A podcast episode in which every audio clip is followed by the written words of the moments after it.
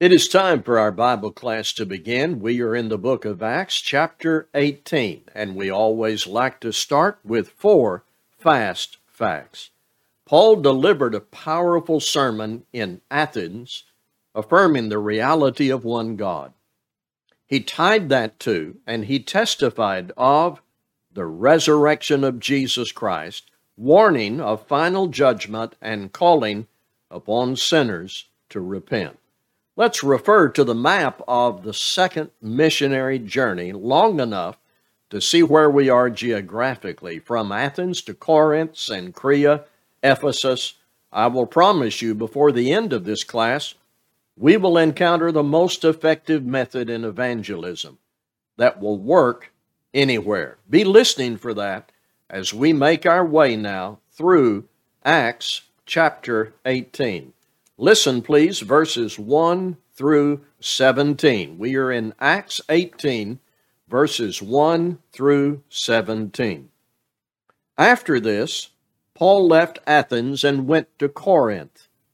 And he found a Jew named Aquila, a native of Pontus, recently come from Italy with his wife Priscilla, because Claudius had commanded all the Jews to leave Rome and he went to see them.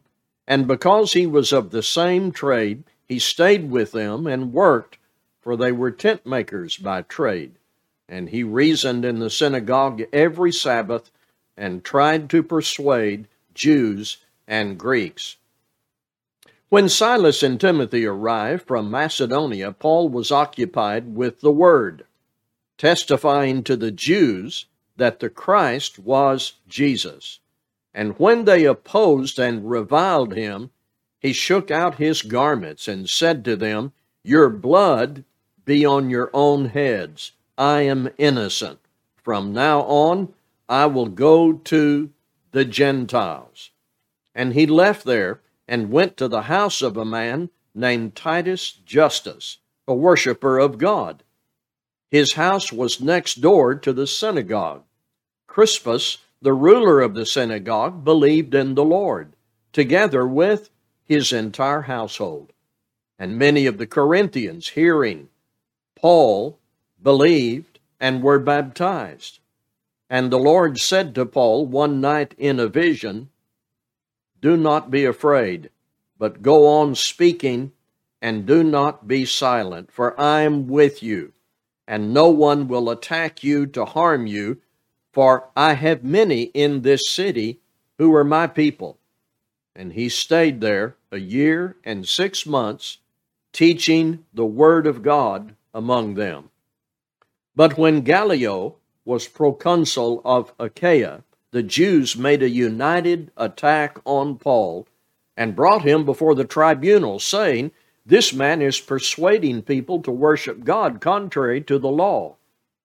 But when Paul was about to open his mouth, Gallio said to the Jews, If it were a matter of wrongdoing or vicious crime, O Jews, I would have reason to accept your complaint. But since it is a matter of questions about words and names in your own law, see to it yourselves.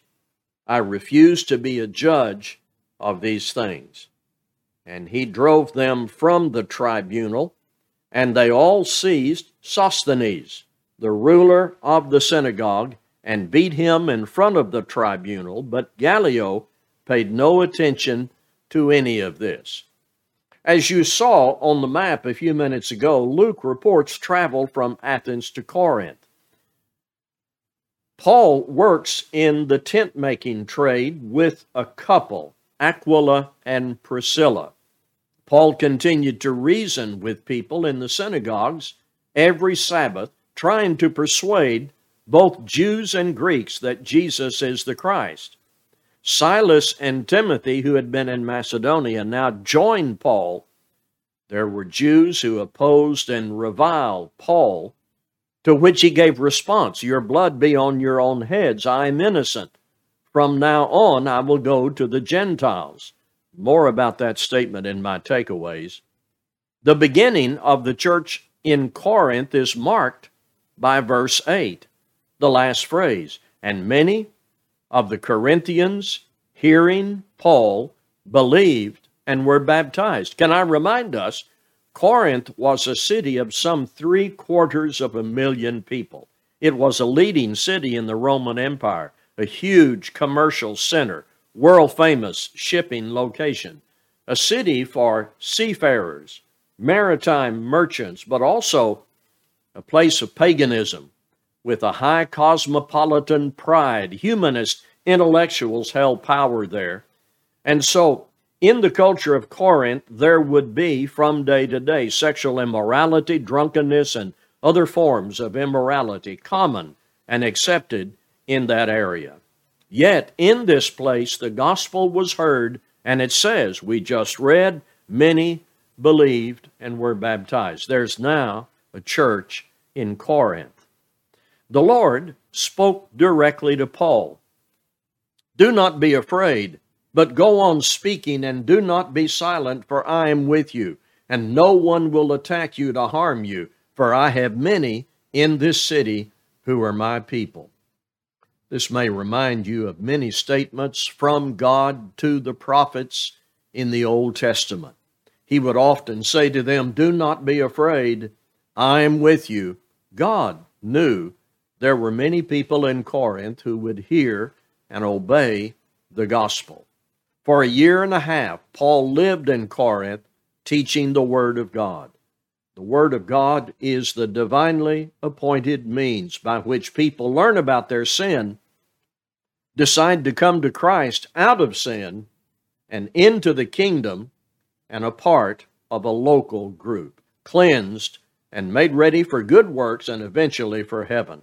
Another round of opposition came from unbelieving Jews.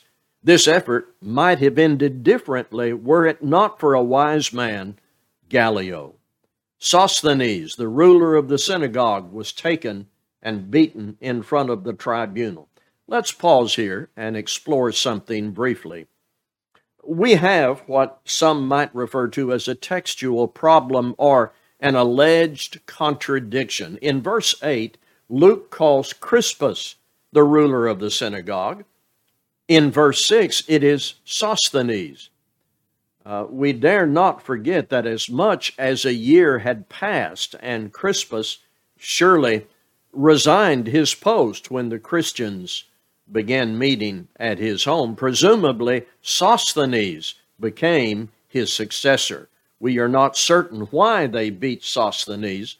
Perhaps he too became a Christian, a man by this name is mentioned later as an associate with Paul. Let's move to Acts 18, 18 through 23. We're in Acts 18 still, and we're reading now from 18 down to 23. After this, Paul stayed many days longer and then took leave of the brothers and set sail for Syria, and with him Priscilla and Aquila. At Cenchrea, he had cut his hair for he was under a vow. And they came to Ephesus, and he left them there, but he himself went into the synagogue and reasoned with the Jews. When they asked him to stay for a longer period, he declined. But on taking leave of them, he said, I will return to you if God wills. And he set sail for Ephesus. When he had landed at Caesarea, he went up and greeted the church and then went down to Antioch. After spending some time there, he departed and went from one place to the next through the region of Galatia and Phrygia, strengthening all the disciples. Back to our map. This paragraph takes us from Corinth, setting sail from Syria with Priscilla and Aquila to Cenchrea, getting a haircut connected to a vow. More about that later. Then to Ephesus, again reasoning with the Jews in the synagogue, Caesarea, then to Antioch to greet the church. This concludes what is generally called the second missionary journey. Verse 23 says, After spending some time there, he departed and went from one place to the next through the region of Galatia and Phrygia, strengthening the disciples. This begins as you see on the map, the third missionary journey. So we pulled up a new map above me there, the third missionary journey. And then we're in the final section of Acts 18, 24 through 28. Listen, please, read along.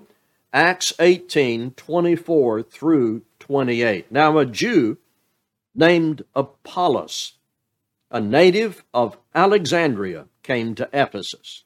He was an eloquent, ma- uh, eloquent man, competent in the scriptures. He had been instructed in the way of the Lord, and being fervent in spirit, he spoke and taught accurately the things concerning Jesus, though he knew only the baptism of John. He began to speak boldly in the synagogue, but when Priscilla and Aquila heard him, they took him aside and explained to him the way of God more accurately. And when he wished to cross to Achaia, the brothers encouraged him and wrote to the disciples to welcome him. When he arrived, he greatly helped those who, through grace, had believed, for he powerfully refuted the Jews in public, showing by the Scriptures that the Christ was Jesus. So, this introduces us to a new participant in the spread of the gospel, Apollos. It is said of him he was an eloquent man. More important than eloquence, competent in the scriptures. He was a good man. And what he knew, he spoke but he knew only the baptism of John. It wasn't that Apollos was a deceitful false teacher. Rather, Apollos needed to be updated. You remember that Christian couple we met in the early part of the chapter, Aquila and Priscilla? They took Apollos aside and taught him or updated him. The work continued with Apollos going over to Achaia doing good and powerful work there, refuting the Jews. That's Acts chapter 18. Next, the takeaways. Takeaways from Acts chapter 18. You can see them listed there on the slide. I'll go through them, starting with this point. What's Paul doing for a year and a half in Corinth? He's teaching the Word of God among them. Now, there are lots of other things that would have been enjoyable, interesting, profitable at some level, and had some value. Paul could have organized social programs and medical care in soup kitchens and educational institutions, community organizing, uh, Boy Scouts and Girl Scouts, political change efforts, on and on. But Paul had a singular focus teaching the Word of God. That's how people became Christians, responding to the Word of God. That's how the local church came into existence. And that's what Paul will continue doing, teaching the Word of God. Individuals can do those other things as need be, but the local church and Paul had this singular spiritual focus, teaching the Word of God. Sometime later, Paul wrote to the church at Corinth, and he said, When I was with you, I was with you in weakness and in fear and in much trembling, and I knew nothing among you except Jesus Christ and Him crucified. This 1 Corinthians 2 5, so that your faith might not rest in the wisdom of men, but in the power of God. This is what they needed in Corinth. It is what we need in cities and communities and in this nation today. And this is what we do at Laurel Heights preaching and teaching from the text of Scripture, centered in Jesus Christ and Him crucified. Next, in our takeaways, I want to commend the wisdom of Gallio, who was a government official who was determined to stay out of religious matters. He was determined to stay out of religious matters. I want to go back and read that section in Acts 18 12 to 17. But when Gallio was proconsul of Achaia, the Jews made a united attack on Paul and brought him before the tribunal, saying, This man is persuading people to worship God contrary to the law. But when Paul was about to open his mouth, Gallio said to the Jews, If it were a matter of wrongdoing or vicious crime, O Jews, I would have reason to accept your complaint. But since it is a matter of questions about words and names and your own law, see to it yourselves. I refuse to be a judge in these things. Now, uh, isn't it refreshing that this man was wise beyond the times, recognizing that government ought to stay out of religious matters? We live in a time when there seems to be more and more intrusion by government and society into religion. There is pressure applied to churches, and that concerns us. Few in our government seem to have the wisdom of Gallio. Just a passing observation. Number three, Paul's haircut connected to the vow. I'll begin with two observations about that. Number one, there isn't any evidence that Paul asked anyone else to do this. He did not make his choice a requirement that he imposed on others. We need to be clear about that. No evidence Paul asked anyone else to do this. Two, this highlights what we may have already concluded from previous Bible study that vows are voluntary. There is no uniform requirement in the New Testament of this or any other vow. Vows were personal commitments and choices made by individuals similar to fasting voluntary, not a condition of salvation or a test of fellowship. About this particular vow, these were common among the Jews, usually in association with thankfulness for past blessing, such as Paul's safekeeping in Corinth. These also sometimes involved prayers for future blessings and safekeeping. This was an individual voluntary act of Paul's own conscience, yet not required of his companions are all Christians. Let me add, there is nothing wrong with an individual Christian taking a vow today, making a specific promise, setting a specific goal for their spiritual welfare and relationship with God. It falls into the category of individual liberty, so long as so long as no law of God is broken in the matter, and we do not bind our vows on others. It is an acceptable private practice that violates nothing in the New Testament. You can do that, I can do that, but we had better be serious about it. Don't take it lightly because God doesn't take it lightly. Number four, I want to spend a few minutes considering the example of Aquila and Priscilla. Uh, of course, it is refreshing to learn about a good Christian couple, their work with Paul, their participation with him at some risk. But I want to concentrate on the help they graciously gave to Apollos. Consider what they didn't do about Apollos. They didn't shun him. They didn't tell everybody he was still preaching the baptism of John. They didn't heap harsh criticism on Apollos. They took him aside. That reflects such a good, wholesome attitude. It says they explained to him the way of God more accurately. They gave him the additional information he needed.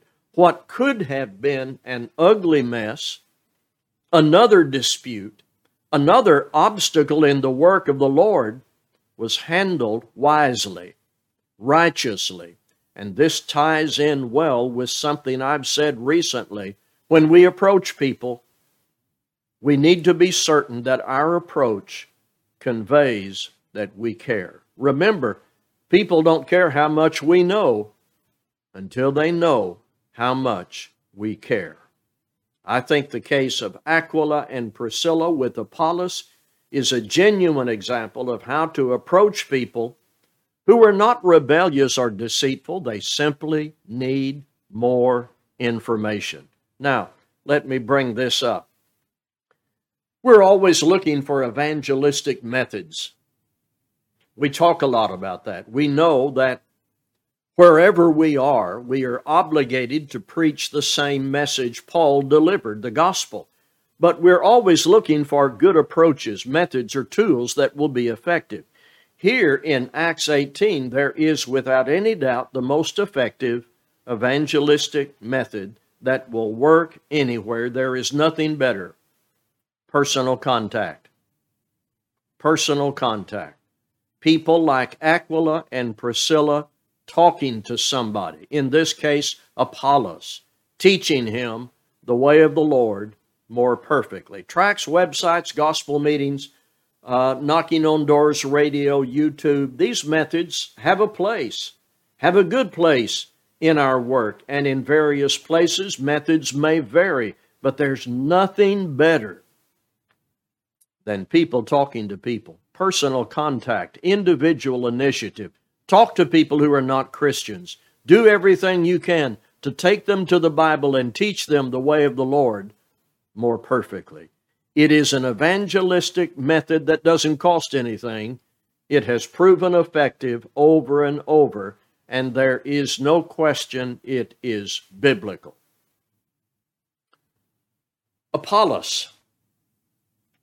Eloquence is the ability to use words in such a way people are inclined to listen and real communication occurs.